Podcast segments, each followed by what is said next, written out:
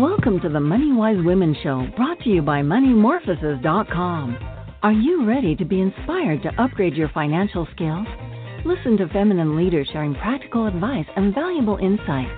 Shift your money mindset, improve communication skills, and learn financial management tips. Although we do not provide investment advice, you can check out MoneyMorphosis.com. That's money M O To find simple ways to boost your true wealth. Welcome. It's Crystal Arnold, your hostess of Money Wise Women and founder of Money Morphosis. So I've been doing this show for two years now and would like to tell you a little bit more about my own story and why I have come to take a stand for economic justice and speak to a new world that is emerging. A, an economy where people care for one another, where value circulates within local communities. Can you imagine coming together for 90 minutes with people in your community and building trust, connection, and imagining you could find most of the things you need in that short amount of time? The fact is, we all have amazing things to offer, and when we share, life becomes easier for us all. I've been working for the last year and a half with the Post Growth Institute, developing the offers and needs market which, as I said, is this 90 minute process where community members come together to identify and exchange their passion, knowledge, skills, resources, and needs. It's amazing the variety of things that people offer from, you know, graphic design to hospice care, a place to live, people offering apples, all kinds of goods and services. And we found that this is a really quick, efficient way to find a trustworthy match. We've designed the offers and needs market to unearth the variety of talents and wealth we each possess. It reminds us of our immense value and that so much of what we need is right here in our own communities. We put on uh, an incredible offers and needs market here uh, in the Rogue Valley last weekend at the Bellview Grange. We packed the house with almost 100 people, and the excitement in the room was palpable. People were so excited to connect face to face with people they knew and strangers and what was incredible was there were wealthy people and homeless people all sitting at the same table, connecting as humans, having offers and needs no matter what their financial class. One participant, Kristen Lefevre of the Pollinator Project of the Rogue Valley said, This event was the most effective way I've ever seen of strengthening community connections in a short amount of time. I was inspired by the array of capabilities, knowledge, services, and products that people have to offer. This was a valuable networking event because you find out about what people in your community have to offer that you might not otherwise know about. So there really was uh, a on incredible synchronicities that happens. I also saw uh, facilitated this in Portland last month for a group of 60 women at a workshop, and we actually wrote up post-it notes on the wall, and people were were really making all of the value in the room visible in a really tangible, accessible way. And uh, you know, there were incredible synchronicities. People who said, "I I put out my blue sky need, something uh, that was kind of obscure." One woman uh, needed help rezoning her property an hour away in Washington, and so that she could do continue to do the community events and gatherings there. And someone at her table knew someone in the planning department there who she could connect her with. We've seen people get connected with meaningful work actually, there was an event uh, run by one of our facilitators, Tanor Ali, in Washington a few years back, and uh, there was a woman there who was about to step down from her job as executive director at a nonprofit. And there was another woman there who was looking for a meaningful career move, just like the position the woman had available. And so this younger woman traveled 3,000 miles across the country to move to Washington and, and became director of, of this not for profit. And these kinds of synchronicities, we've also seen real tangible things get connected, like wood flooring that someone had that was extra and someone else who needed that. It's just a variety of things from goods and services to um, really urgent needs. Like at our last event, there was a single mom with four kids, including a three month old infant who she had had at the event recently became homeless because the rental she had just moved into was infested with black mold, which made all of her children incredibly sick. So they had to move out with very little resources. And uh, she made a really heartfelt request from the group for housing and support. And so it's that kind of thing where we really can feel the hearts of other people in a way that Craigslist just doesn't let us do. Priceless. Can you see the light appearing on the horizon of our hearts? We are evoking a new story of humanity. We are awakening gifts through the pleasure of service. Have you ever felt that satisfaction that money just can't buy? Our value is beyond measure. Each one of us a treasure chest of gifts so sacred they cannot be plundered. Prosperity is within us. Forget this notion of original sin. Generosity flows as a result of our original blessing. This precious life is a gift beyond measure. There is nothing you can buy, achieve, own, or rent that can satisfy the hunger for a sense of belonging and wonder. We are a living prayer, priceless.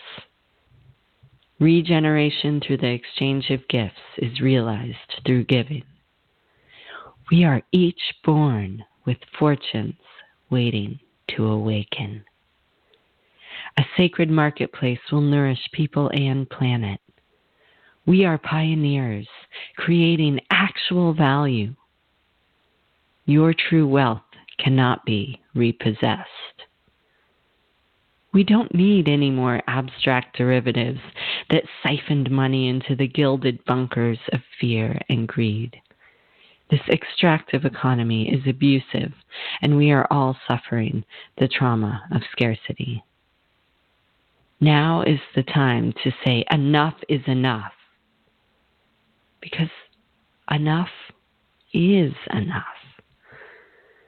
Exchange is an intimate act. It's how we care for one another.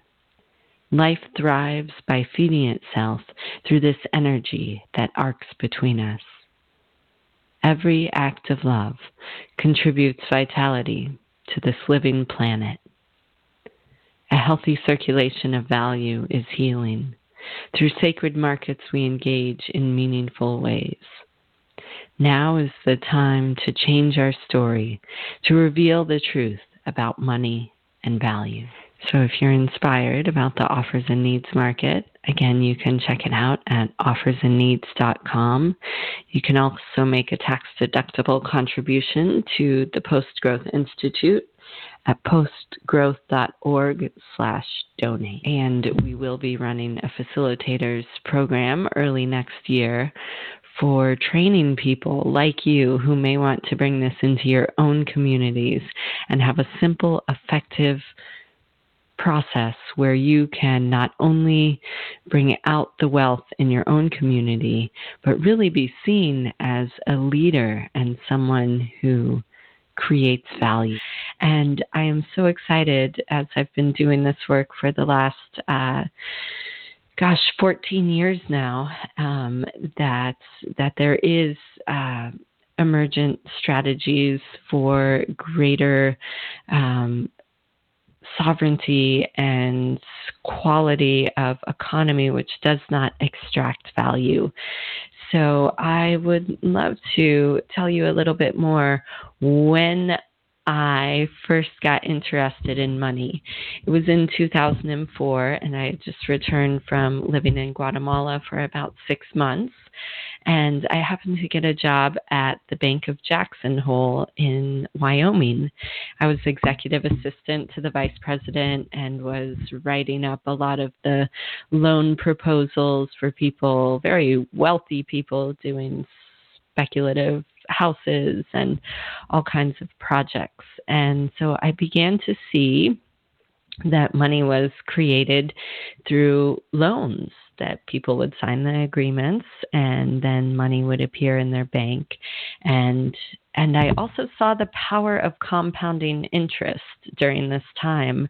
Uh, the president of the bank had just been uh, put in federal prison shortly before I was hired, and part of my uh, duties was to copy all of the fraudulent loan documents that he had created uh, to do his crimes um, for for the investigators. So I got to see how someone with so much money and power and prestige uh, had this greed driving him, where he basically fraudulently changed their loan agreements and interest rates to skim money off of the top into his own accounts. And having just come from Guatemala, I I began to think about the power of microloans and and money as as far as giving people a better quality of life. And so I began to take college courses and uh, to Ashland, Oregon, where I still live, to finish up my degree in international economics at uh, Southern Oregon University. And during this time, I became very interested with complementary currencies and socially responsible investing and ways that communities could reclaim some of their financial authority and and really um, bolster their local economies. And so uh, I began, I, I graduated from SOU and I had about $30,000 in student loans, which came due about six months later. And it was at that time that I realized no one had taught me how to manage my own personal finances. I had gone through this extensive education and yet was never required to take personal finance courses. So I took a course at that time called Conscious Bookkeeping, um, created by Bari Tessler, who was a graduate of Naropa University, um, a somatic therapist who came to a similar awakening as me about um, the disconnection between awareness, consciousness, our relationship with money, and and our finances. And so I learned the practical skills as bookkeeping as well as how to hold space for people to explore their own personal relationship with money. So then I began to teach workshops with women around money. And I tell you, there was so much power in discussing money together because it's such a taboo topic that we opened these transformational doorways together in these small groups when we explored our relationship to money, how we grew up, and what our deep seated beliefs were and how that affected our behavior. And often people would just be crying and, and so relieved to know that they were not alone in their struggles with money and that uh, they were able to, to talk freely about some of the ways that they were suffering because of their beliefs about money. And then I took a few years off while I had my children, and uh, and came back into teaching workshops and and took those into online courses where I brought in uh, world class guest faculty, and you can still find those and access those on my w- website at www.money-morphosis.com. And those were called Discover Your True Wealth, was about um, your money mindset, and then um, your find your money voice was about communication skills around money, how to have those difficult conversations, how to develop your emotional intelligence for greater prosperity. And I started this radio show because I saw that there were so many incredible women leaders in the field of finance, economics, psychology, who were dedicated towards creating a healthier relationship with money and really have enjoyed uh, interviewing nearly 100 women now on the show. So let's talk about some of the, the myths of economics and uh, and and why these are so important to really explore. I did a uh, talk at Southern Oregon University a, a, few months ago for the Money and Banking course. And so we really busted through some of these foundational beliefs that are at the heart of modern economics. And I promise I'll, I'll keep this interesting. And, and so often we think that economics is a boring, dry, mathematical subject. And I actually see it as a very interesting look into human behavior, our values as as a species, and crucial towards understanding how we can evolve into a more life affirming economy. So, two of these uh, foundations are that uh, one of the rational consumer that microeconomics is founded on, and two is that growth equals success and this is the foundation of macroeconomics. So, first of all, we have this belief that there are rational consumers, that each time you make a spending uh, decision, you you calculate in your head the the cost and benefit to you, and this is simply not true. Uh, behavioral psychologists actually look at the nuances of people's choices, including the their choice of goals, the type of actions and commitments they're willing to take, and then all of the limitations and influences that affect those choices. So this is obvious that we are much more emotional emotionally engaged with our economic choices than rationally. And and we see this in in the market behavior, you know, when there's a scare that there's a bubble or the stock market's falling, people are very emotionally driven that they want to follow what the herd is doing and and the social uh, pressure for um, belonging and and um, conformity is very strong.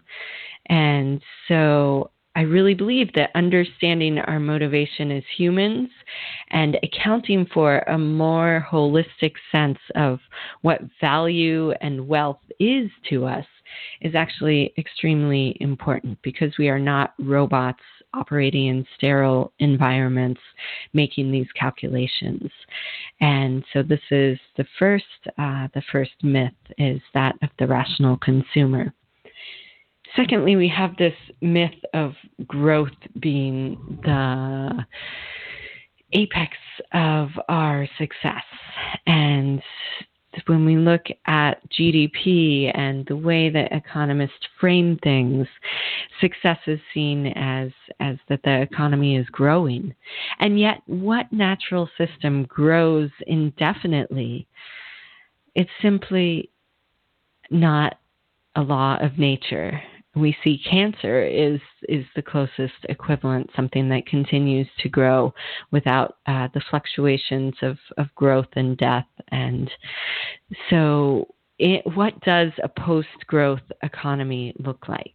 And how do we orient towards uh, moving our money and our relationships into more of a not for profit business environments where this is a circular economy where money and resources are being recycled back into the local communities to meet the needs of the people instead of having them extracted in the modern corporate uh, business structure into the hands of fewer and fewer shareholders, and then a welfare state which collects taxes to uh, subsidize, uh, you know, low wages, lack of health care, and and all of these things that that frankly we are seeing increase in the in the wealth inequality.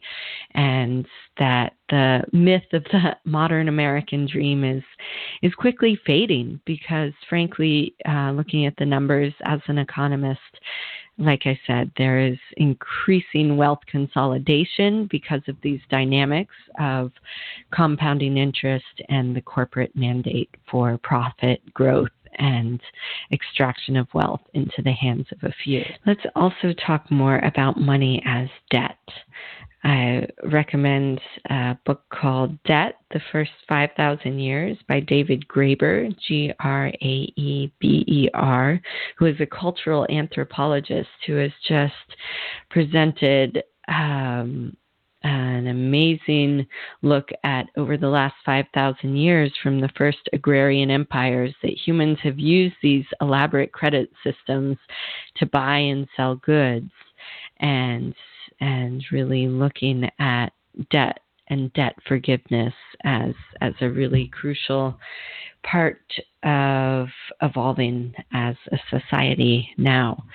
And so money is brought into existence through debt, through the Federal Reserve, which is a group of private banks, which then lends this money at compounding interest rates to the government, businesses, private individuals. And because there is compounding interest, there is never enough money in circulation to repay the debts owed. This is the foundation of scarcity. This is why people are competing, scrambling over one another to get to the top, to get the money, to not be the loser who gets uh, bankrupted. And so we have these predatory, abusive lending uh, behaviors and patterns, payday loans at outrageous interest rates, Bank of America charging fees if you have less than a few thousand dollars in your bank account. We see constantly that it is expensive to be poor in this country and that we need financial justice. The average household debt is $16,000, and this is not including mortgages. Student loan debts are $1.4 trillion in America, second only to mortgage debt. They average 13 $37,000 in student loan debt per year, and these often have um, high interest rates. And the cost of college in the last 20 years has grown over three times the rate of inflation. And lastly, we also have public debt, which now is $20 trillion, and there's a 104% debt to GDP ratio, which means we have more debt than the value that we are producing annually. And uh, generally, economists get concerned when it's up over about 70%.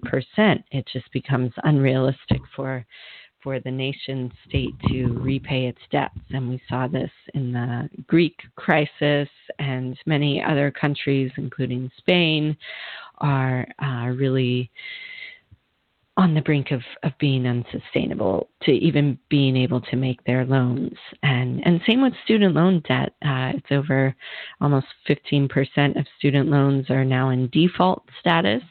And this is an underlying crisis that creates great insecurity, stress, and, and uncertainty is, is this debt situation in a debt based economy, which is literally cannibalizing itself, eating, extracting the value from our human resources our environmental resources. Mm-hmm. So, what's one possible solution? Well, one thing I'd like to tell you about is, is public banking.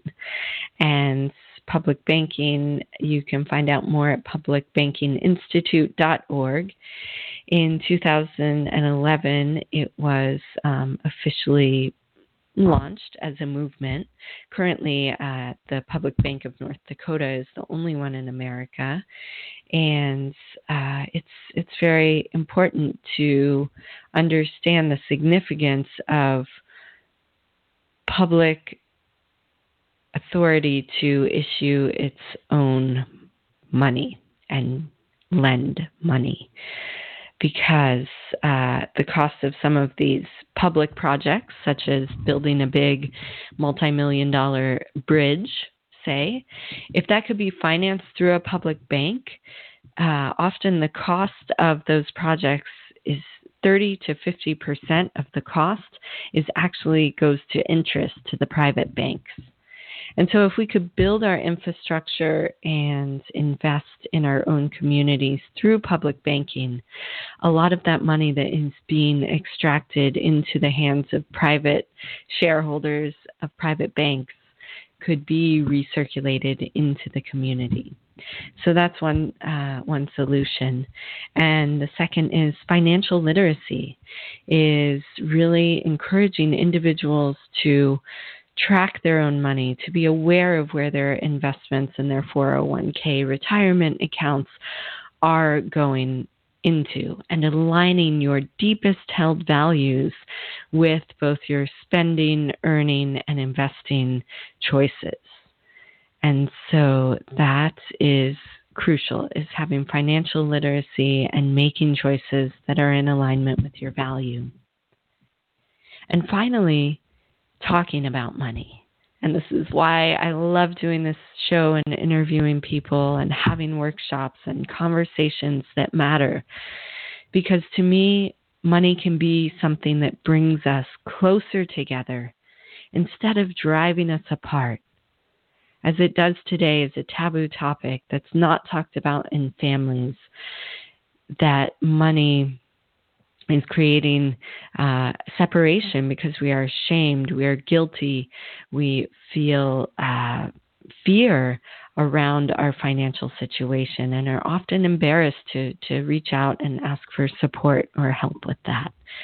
So I just want to let you know that you are, are not alone in your financial struggles and that uh, it's it, money is a great gateway into becoming more empowered and a leader in your own household in the way that you manage your flow of resources and your communities as far as how you invest and get involved in in creating a more vibrant local economy. The Post Growth Institute which you can find out more about at www.postgrowth.org. And I have been working with uh, co founder Donnie Maclurcan for the past year now and feel like this nonprofit is poised to really roll out some incredible projects which are um, creating a more circular economy.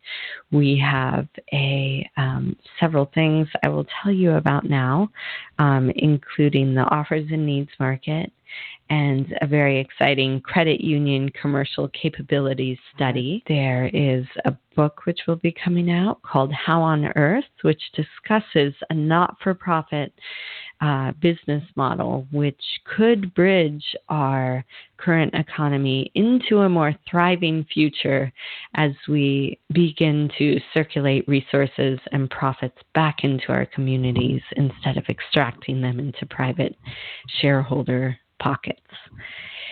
So, let me tell you a little bit about um, the credit union study. So, as you may know, credit unions are gaining in popularity at an amazing rate. They are not for profit financial institutions and offer individuals innovative banking alternatives that really keeps money circulating into local economies. They also play an important role for many small businesses, providing lending and basic commercial services when for profit banks won't. If you could imagine that these credit unions could offer larger businesses the same comprehensive services being offered by big for profit banks. And if this occurred, many larger businesses, like, say, our local food cooperative, could begin moving their uh, accounts over to credit unions and restoring economic justice to communities and giving ethical businesses the chance to align their banking with their values.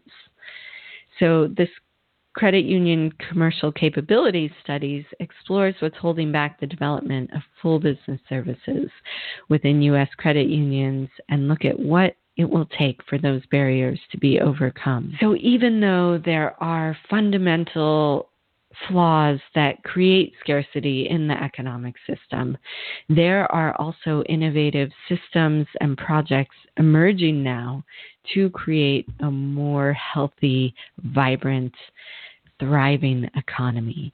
And so I encourage you to take a look at, at my website. I have a free five day challenge to discover your true wealth, which goes more into the true wealth template and what is possible when you create a more holistic sense of your wealth, including your assets and liabilities.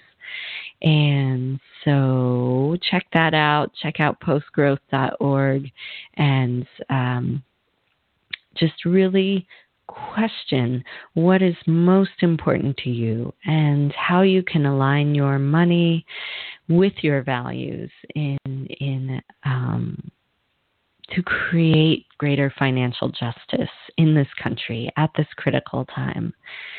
And so thank you for listening and and really engaging. I am so pleased to bring these quality and caliber of women guests to you and to continue to serve towards creating a more just and equitable economy for all. Thanks for listening. If you like what you heard, the biggest compliment you can give us is to subscribe to the show and rate and review our podcast at iTunes. Be sure to visit www.moneymorphosis.com. That's money M O R P H O S I S dot com to join the growing community of empowered women who are dedicated to creating the true wealth they deserve.